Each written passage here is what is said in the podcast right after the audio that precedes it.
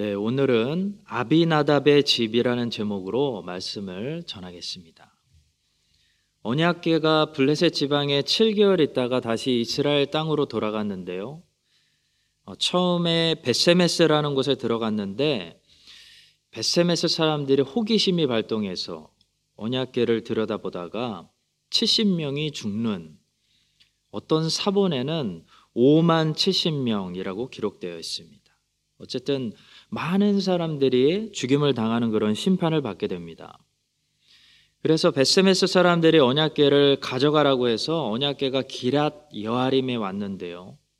아무도 무서워서 이 언약궤를 원하지 않으니까 산에 살고 있는 아비나답의 집으로 옮겨다 놓았습니다. 그리고 아비나답의 아들 엘르아살이라는 사람을 거룩하게 구별해서 예, 여호와의 궤를 지키게 했습니다. 그런데 놀라운 것은 이 아비나답의 집에서 언약계가 굉장히 오랜 시간 동안 잘 있었다는 것입니다. 지금 언약계는 블레셋 땅에서 가는 곳마다 재앙을 가져오고 또 이스라엘 땅에서도 베세메스 사람들을 죽게 만들었던 그런 모든 사람들이 두려워하는 그런 언약계인데요. 이 언약계가 아비나답의 집에 들어가는 순간부터 아, 굉장히 오랜 시간 동안 잘 있었다는 것입니다. 얼마나 오래 있었을까요? 사무엘상 7장 2절에 보시면 20년 동안 잘 있었다고 말씀하고 있습니다. 그러나 이것은 사무엘이 7장에서 미스바 종교 개혁을 일으킬 때까지의 시간을 가리키는 시간이고요. 어, 사실 이때부터 약 50년의 시간을 더 추가해서 어, 약 70년을 언약계가 아비나답의 집에 있었습니다. 역대상 13장을 보시면 다윗이 기랏 여아림에 있는 아비나답의 집까지 직접 찾아가서 수레를 가지고 언약궤를 예루살렘까지 어, 옮겨오려고 했다는 것을 어, 알수 있습니다. 역대상 13장 5절부터 7절을 제가 읽어보겠습니다. 이에 다윗이 애굽의 시올 시내에서부터 하맛 어기까지 온 이스라엘을 불러 모으고 기랏 여아림에서부터 하나님의 궤를 메어오고자 할세 다윗이 온 이스라엘을 거느리고 바알라 곧 유다에 속한 기랏 여아림에 올라가서 여호와 하나님의 궤를 메어오려 하니 이는 여호와께서 두 그룹 사이에 계심으로 그러한 이름으로 일컬음을 받았더라. 하나님의 궤를 새 술에 싣고 아비나답의 집에서 나오는데 우사와 아이오는 수레를 멀며라고 말씀하고 있습니다. 언약궤는 기랏 여아림 있는 아비나답의 집에 도착해서 사무엘이 미스바 개혁을 일으킬 때까지 20년 동안 잘 있었습니다. 그 후에 사울 왕의 통치가 40년이 있었고 다윗이 헤브론에서 유다 왕으로 7년 반 통치한 후에 통일 이스라엘의 왕이 되었고 그 후에야 다윗이 언약궤를 예루살렘으로 옮겨왔기 때문에 언약궤는 적어도 70년을 아비나답의 집에 어, 머물렀던 것입니다. 하나님의 임재를 상징하는 이 언약궤는 7개월 어, 동안 블레셋 땅을 돌아다니며 가는 곳마다 블레셋 땅을 어, 사람들에게 재앙을 가져왔습니다. 또 베세메스 사람들에게도 죽음을 가져왔습니다. 그런 이런 두려운 언약궤가 어떻게 아비나답의 집에서는 70년 동안이나 긴 세월 동안 죽음이나 재앙을 가져오지 않고 잘 지낼 수 있었을까요? 이 비결을 통해서 우리는 어떻게 해야 하나님을 오늘날 우리가 지속적으로 잘 모시고 섬길 수 있는지를 배우게 됩니다. 첫 번째로 언약계를 잘 지키려면 다시 말해 하나님을 잘 섬기려면 하나님이 그어 놓으신 죄의 기준을 아, 옮기지 말아야 됩니다. 하나님은 언약계에 대해서 분명한 넘지 말아야 되는 그 선을 말씀하셨습니다. 그것은 보지도 말고 만지지도 말라는 것이었습니다. 민수기 4장 15절의 말씀입니다. 진영을 떠날 때 아론과 그의 아들들이 성소와 성소의 모든 기구 덮는 일을 마치거든 고아 자손들이 와서 맬 것이니라. 그러나 성물은 만지지 말라. 그들이 죽으리라. 해막 물건 중에서 이것들은 고아 자손이 맬 것이며 만지지 말라는 명령입니다. 또 민수기 4장 20절의 말씀입니다. 그들은 잠시라도 들어가서 성소를 보지 말라. 그들이 죽으리라. 보지 말라는 말씀입니다. 보지도 말고 만지지도 말라. 그것이 언약계에 관한 하나님의 말씀입니다. 아비나답의 집이 70년 동안이나 언약계를 안전하게 지킬 수 있었던 비결은 보지도 않고 만지지도 않았기 때문입니다. 하나님의 이 말씀만 지키면 70년이 아니라 700년이라도 언약계를 모실 수가 있습니다. 문제는 하나님의 말씀을 무시하고 그것은 죄다라는 하나님이 그어주신 그 선을 넘기 때문에 문제가 발생하는 거죠. 죄 없이 사는 사람은 세상에 한 사람도 없습니다. 그러나 모든 죄인들은 죄를 지은 후에 두 가지 부류의 죄인들로 나누어집니다. 한 부류는 죄를 짓고 죄를 회개하는 사람들입니다. 또 한 부류는 죄를 짓고 죄를 회개하지 않는 사람들입니다. 누가 죄를 짓고 회개할까요? 죄가 죄라는 것을 인정하는 사람들. 하나님이 그어주신 그 선과 악의 기준을 두려워하는 사람들. 인정하는 사람들이 죄를 회개합니다. 그러나 죄를 죄로 인정하지 않는 사람들, 하나님이 그어주신 성각의 기준을 무시하는 사람들은 죄를 짓고 죄를 회개하지 않는 거죠. 죄를 진 사람들이 지옥에 가는 것이 아니고 정확히 이야기하면 죄를 짓고 죄를 회개하지 않은 사람들이 지옥에 가는 것입니다. 천국에 가는 사람들은 죄를 짓지 않은 사람들이 아니라 죄를 짓고 죄를 회개한 사람들이 천국에 가는 것입니다. 천국과 지옥의 차이는 죄를 짓고 죄를 안 짓고 있는 것이 아니라 회개에 있습니다. 회개하려면 죄를 먼저 인정해야 됩니다. 하나님이 구별해 놓으신 그 선을 인정해야 된다는 거죠.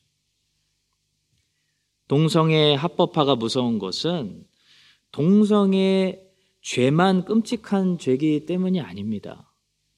동성애 죄나 간음죄나 미움죄나 질투하는 죄나 다 죄는 똑같이 우리를 지옥에 보낼 수 있습니다. 그러나 동성애 합법화가 심각한 문제가 되는 것은 그것이 죄이기 때문만이 아니라 죄를 죄라고 인정하지 않는 죄이기 때문입니다. 살인은 누구나 다 죄라고 인정합니다. 살인자를 잘했다고 칭찬해 주는 사회는 없습니다. 살인자는 처벌을 받습니다. 그러나 동성애자를 괜찮다고 문제가 없다고 칭찬해 주고 오히려 격려해 주는 사회가 이미 여기 왔다는 거죠. 그러면 동성애죄를 앞으로 아무도 죄라고 여기지 않을 것이고 죄라고 여기지 않기 때문에 회개하지 않을 것이고 회개하지 않으면 지옥에 가기 때문에 동성애 합법화를 그렇게 심각하게 반대하는 것입니다. 성도 여러분, 죄는 절제의 대상이 아니라 회개의 대상입니다. 죄는 줄인다고 우리가 잘하는 것이 아닙니다. 절제는 줄이는 것을 말하는 거죠. 하루에 네 끼를 먹던 사람이 하루에 세 끼만 먹는 거, 줄이는 거, 그것이 절제입니다. 그러나 회개는 끊는다는 것을 말합니다. 오른 눈을 빼버리고 오른손을 잘라내는 거, 그것이 회개입니다. 물론 우리는 끊은 다음에도 또 그 죄로 돌아갈 때가 많습니다. 그러나 그렇다고 해서 죄를 한순간도 우리가 절제 대상으로 생각하면 안 된다는 거죠. 죄는 100번 회개하더라도 100번 회개하면서 끊을 생각을 해야지 좀 줄이겠다. 잘 컨트롤하고 절제하겠다라는 생각을 품으면 안 되는 것입니다. 베스메스 사람들은 딱 한 번 언약계를 들여다 봤는데 죽임을 당했습니다. 어째서 딱 한 번 들여다 봤는데 하나님이 5만 70명을 죽이실 수 있을까요? 왜 그럴까요? 그것이 죄이기 때문입니다. 언약계를 들여다보는 것이 죄이기 때문입니다. 죄는 절제의 대상이 아니기 때문입니다. 죄는 숫자가 중요한 것이 아닙니다. 숫자를 줄인다고 되는 것이 아니기 때문입니다. 하와는 딱 한 번 선악과를 먹었는데 그 한 번 먹은 것 때문에 영생을 잃었습니다. 왜 그렇죠? 선악과를 먹는 것이 죄였기 때문입니다. 우리는 죄를 다시는 죄를 짓지 않을 생각으로 매번 회개하고 살아가야 됩니다. 그러다가 육신이 연약하여 또 죄를 짓게 되면 또다시는 죄를 짓지 않을 생각으로 또 회개해야 되는 것입니다.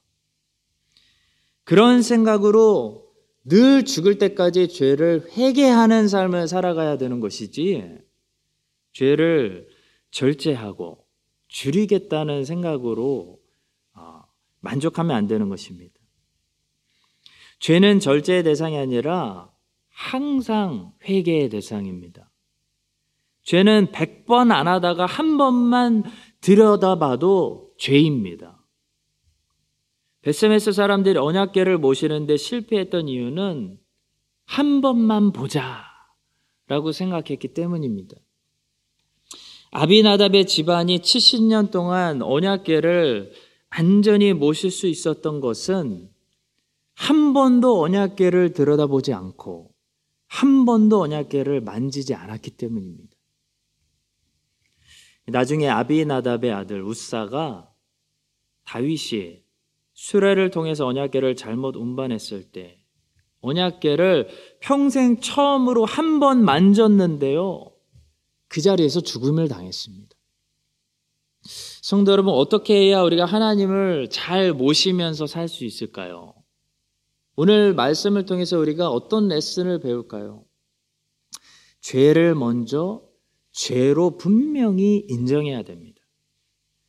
하나님이 말씀하신 그 기준을 알고 알아야 되고 그 기준을 어, 옮기려거나 무시하거나 넘으려고 하면 안 된다는 거죠. 여러분과 제가 육신이 연약하여서 혹시 죄를 짓는다면 우리는 매번 다시는 그 죄를 짓지 않을 각오로 진심으로 회개하고 그 죄를 아, 끊어낼 생각을 해야지 죄를 아, 줄일 생각을 하면 안 되는 것입니다. 많은 사람들이 죄를 절제의 대상이라고 생각합니다. 많은 사람들이 죄를 줄인다고, 덜 짓는다고, 잘하고 있다고 생각합니다. 그러나 그렇지 않습니다. 죄는 한 번만 져도 우리를 지옥으로 보낼 수 있습니다. 우사는 평생 한 번 언약계를 만졌다가 죽임을 당했습니다. 베세메스 사람들은 한 번 언약계 안을 들여다봤다가 죽임을 당했습니다.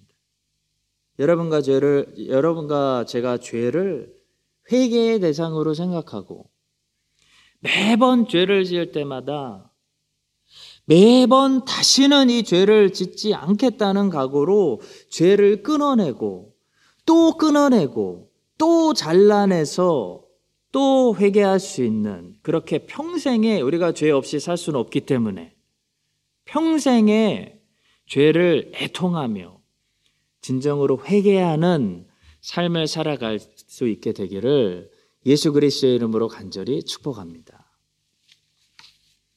그렇게 죄를 회개하는 사람이 하나님을 모시고 살 수 있습니다. 두 번째로 아비나답의 집이 70년 동안 언약계를 지킬 수 있었던 어, 비결은 끝까지 섬기는 인내가 있었기 때문입니다. 하나님을 잘 섬기려면 반드시 요구되는 것이 또 한 가지 있는데요. 바로 인내입니다. 인내가 없으면 하나님을 절대로 섬길 수가 없습니다. 왜냐하면 하나님을 섬긴다는 것은 정말 여러분과 제가 어떻게 해야 되냐면 끝까지 순종해야 되기 때문입니다.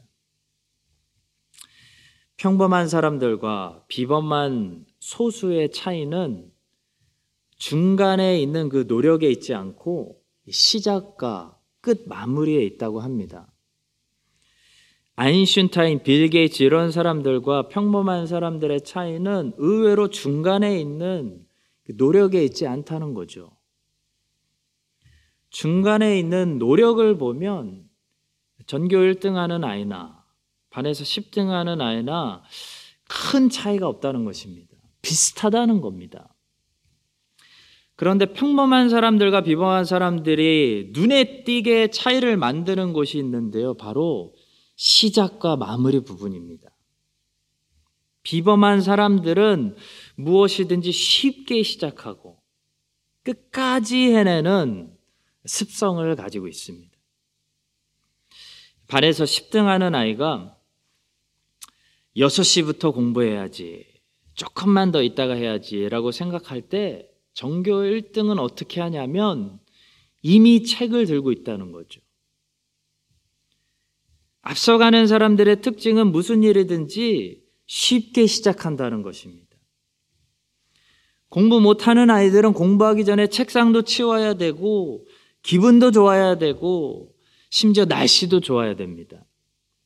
근데 공부 잘하는 아이들이 가지고 있는 공통점이 있는데요. 쉽게 시작한다는 거죠. 쉽게 다시 책상에 앉습니다. 쉽게 다시 책을 붙잡습니다. 시작이 쉽다는 것입니다. 그래서 시작이 반이다. 요즘은 시작이 전부다라는 그런 말도 있더라고요. 그리고 또 중요한 것이 끝 마무리입니다. 세상을 바꾸고 세상을 리드하고 있는 사람들이 가지고 있는 공통점이 있는데요. 끝까지 한다는 거죠. 마무리를 한다는 겁니다. 중간에 포기하지 않는다는 것입니다. 거기서 성적이 차이가 납니다. 거기서 인생이 차이가 납니다. 세상 일도 그런데요. 하물며 하나님을 섬기는 일은 얼마나 우리가 더 부지런해야 되고, 얼마나 더 잘해야 되고, 얼마나 더 끝까지 해야 될까요? 성경은 인내를 최고로 마지막에 성도가 얻을 수 있는 최고의 최후의 덕목이라고 가르치고 있습니다. 많은 사람들이 사랑이 우리의 최종 목표라고 생각하는데요. 사랑이 사랑은 우리의 최종 목표가 아니라 인내가 최종 목표입니다. 성경은 사랑이 최고 좋은 것, 베스트라고 말하고 있지 사랑이 우리가 최후에 얻는 것, 라스트라고 말하고 있지 않습니다. 사랑은 최고 좋은 것입니다. 사랑보다 더 좋은 것은 없습니다. 사랑은 제1입니다. 첫 번째 것입니다. 그러나 사랑은 제일 마지막에 배우게 되는 덕목이 아니라는 거죠. 사랑을 최후에 배우는 사람은 비참한 사람입니다. 인생 잘못 산 겁니다. 사랑은 오히려 제일 처음부터 배워야 되는 첫 번째 열매, 아, 덕목입니다. 사랑 없이 크리스찬은 아무것도 하지 말아야 됩니다. 우리는 사실 사랑부터 배웁니다. 초신자는 어떤 사람이죠? 하나님의 사랑을 깨닫고 하나님의 사랑이 넘치는 사람입니다. 그러나 우리가 신앙생활을 평생 잘해서 평생 이 경주를 달렸을 때 그 최후에 배우는 덕목이 있는데요. 그 덕목은 인내라는 거죠.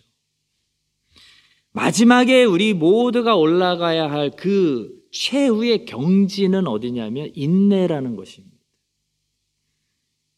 바울은 로마서 5장에서 환난이 우리에게 인내를 만든다고 말합니다. 로마서 5장 3절과 4절입니다. 다만 이뿐 아니라 우리가 환난 중에도 즐거워하나니 이는 환난은 인내를 인내는 연단을 연단은 소망을 이루는 줄 알미로다.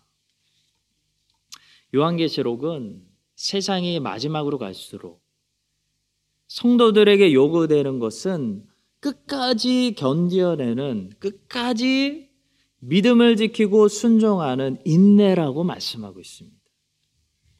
요한계시록 13장 10절입니다. 사로잡힐 자는 사로잡혀 갈 것이요 칼에 죽을 자는 마땅히 칼에 죽을 것이니 성도들의 인내와 믿음이 여기 있느니라. 또 요한계시록 14장 12절입니다. 성도들의 인내가 여기 있나니 그들은 하나님의 계명과 예수에 대한 믿음을 지키는 자니라. 또 요한계시록 성경의 마지막 책과 마찬가지로 종말론에 대해서 말씀하는 마태복음 24장과 25장에서도 우리 주님은 우리에게 끝까지 견디는 인내를 요구하고 계십니다. 마태복음 24장 13절입니다. 그러나 끝까지 견디는 자는 구원을 얻으리라. 성도 여러분, 사랑은 시작입니다. 사랑은 기본입니다. 크리스찬이 무슨 일을 하든지 우리가 사랑으로 하지 않으면요. 그것은 기본이 안 된 겁니다. 아, 그것은 하나님이 기뻐 받으시는 열매가 될 수가 없습니다. 사랑은 기본으로 모든 일을 우리는 사랑으로 해야 됩니다. 그러나 사랑은 우리의 최후, 최종 목표가 아닙니다.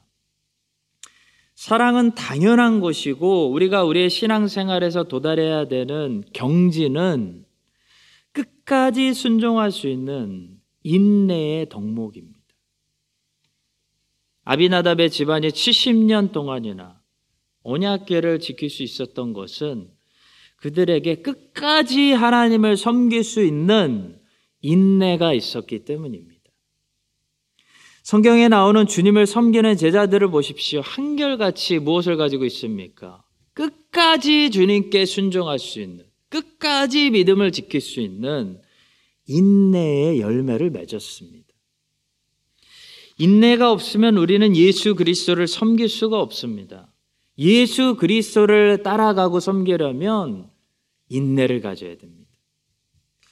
주님은 우리에게 끝까지 순종할 것을 요구하시기 때문입니다. 여러분과 제가 인내의 덕목을 배워서 잘 순종하는 것도 중요하고 열정으로 순종하는 것도 중요하지만 끝까지 순종할 수 있는 그런 착하고 충성된 종들이 다 되시기를 예수 그리스도의 이름으로 간절히 축복합니다. 마지막 세 번째로 언약계를 지키고 하나님을 섬기는 사람은 효율성보다 언제나 진리의 말씀을 따라가야 한다는 사실을 배우게 됩니다. 세상은요, 효율성을 말합니다. 언제나 효율성을 중요하게 생각합니다. 그러나 하나님의 백성들은 일할 때 효율성이 아니라 진리의 말씀을 따라가는 것이 중요합니다.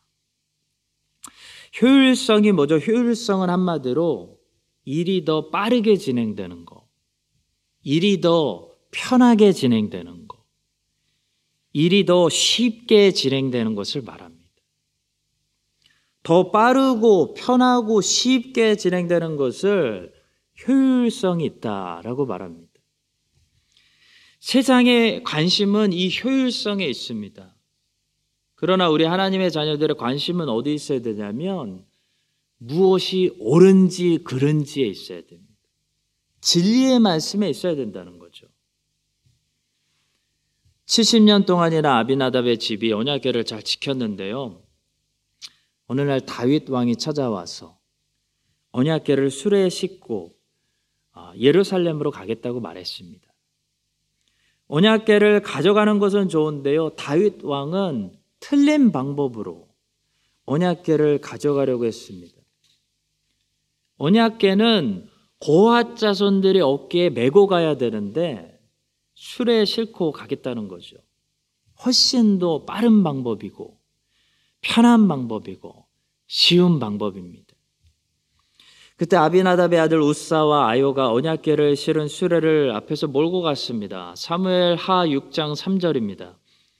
그들이 하나님의 궤를 새 수레에 싣고 산에 있는 아비나답의 집에서 나오는데 아비나답의 아들 우사와 아효가 그 새 수레를 모니라. 우사와 아요가 언약궤를 이렇게 수레에 싣고 가면 안 된다는 것을 알았는지 몰랐는지 알았는데도 왕의 명령이기 때문에 눈치를 보고 거절할 수 없었는지 그들의 정확한 동기는 알 수 없는데요. 중요한 것은 동기가 중요한 것이 아니라 그들의 방법이 결론적으로 틀렸다는 것이 중요합니다. 성도 여러분, 하나님을 잘 섬기겠다는 동기를 우리가 가지고 있다고 해서, 그런 마음을 가지고 있다고 해서, 하나님을 섬기는 방법이 틀려도 괜찮다고 성경은 말하고 있지 않습니다. 하나님의 말씀은 우리의 동기에 따라 바뀌는 것이 아닙니다. 하나님의 언약계를 수레에 싣고 옮기는 것이, 어, 옮기는 것이 아니라 하나님의 말씀대로 고아 자손들이 어깨에 메고 옮겨야 하는 방법은 변하지 않습니다. 다윗은 당시 이스라엘에서 제일 하나님이 기뻐하실 만한 마음과 동기를 가지고 있었습니다. 하나님의 언약궤를 어떻게 해서든지 예루살렘으로 모셔와서 하나님을 섬기는 예배 중심의 제사장 나라, 신정 국가를 만들어야 되겠다. 세상에서 제일 기특한 마음을, 동기를 품고 있었다는 거죠. 그런데 다윗의 손이 하나님 말씀을 따르지 않고 잘못된 방법을 택해서 언약궤를 옮기려고 했습니다. 그랬을 때 우사가 하나님의 언약궤를 만지는 죄를 범하게 되고 그 단 한 번의 잘못으로 하나님이 우사의 생명을 가져가시는 그런 심판을 어, 심판이 임했다는 거죠. 중요한 레슨이 있습니다. 성도 여러분, 우리가 주님의 일을 할 때는요, 당연히 중심을 보시는 하나님 앞에서 우리의 마음의 자세와 동기가 당연히 중요합니다. 그러나 동기만 중요하지는 않습니다. 동기만 중요한 것이 아니고 하나님의 방법대로 하나님의 말씀을 따라서 하나님을 섬기는 것이 아, 동시에 같이 중요합니다. 언약계를 수레에 싣고 옮기는 것은 블레셋 사람들의 방법이었습니다. 아무리 효율성이 높다고 해서 더 빠르게 할 수 있고 더 편하게 할 수 있고 훨씬 더 쉽게 할 수 있다고 해서 세상의 방법들을 우리가 함부로 끌어다가 사용해서는 안 된다는 것입니다.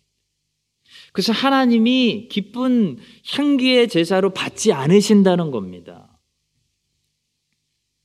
언약계를 어깨에 메고 옮긴다는 것은요, 매우 효율성이 떨어지는 방법이지만 하나님의 방법입니다.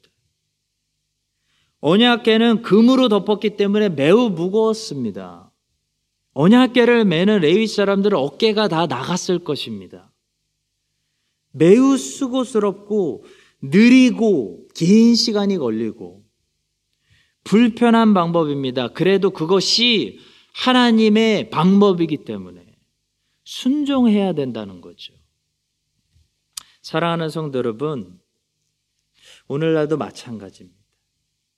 3,500년 전에도 마찬가지였고, 오늘날도 마찬가지입니다. 누가 하나님을 섬길 수 있을까요? 오늘 본문이 우리에게 질문합니다. 하나님이 섬길 수 있는 사람, 이런 사람입니다. 하나님이 그어주신 죄의 기준을 두려워하는 사람. 그래서 날마다 그 기준을 보며 회개하는 사람, 진심으로 회개하는 사람. 인내를 가지고 끝까지 하나님께 순종할 수 있는 사람.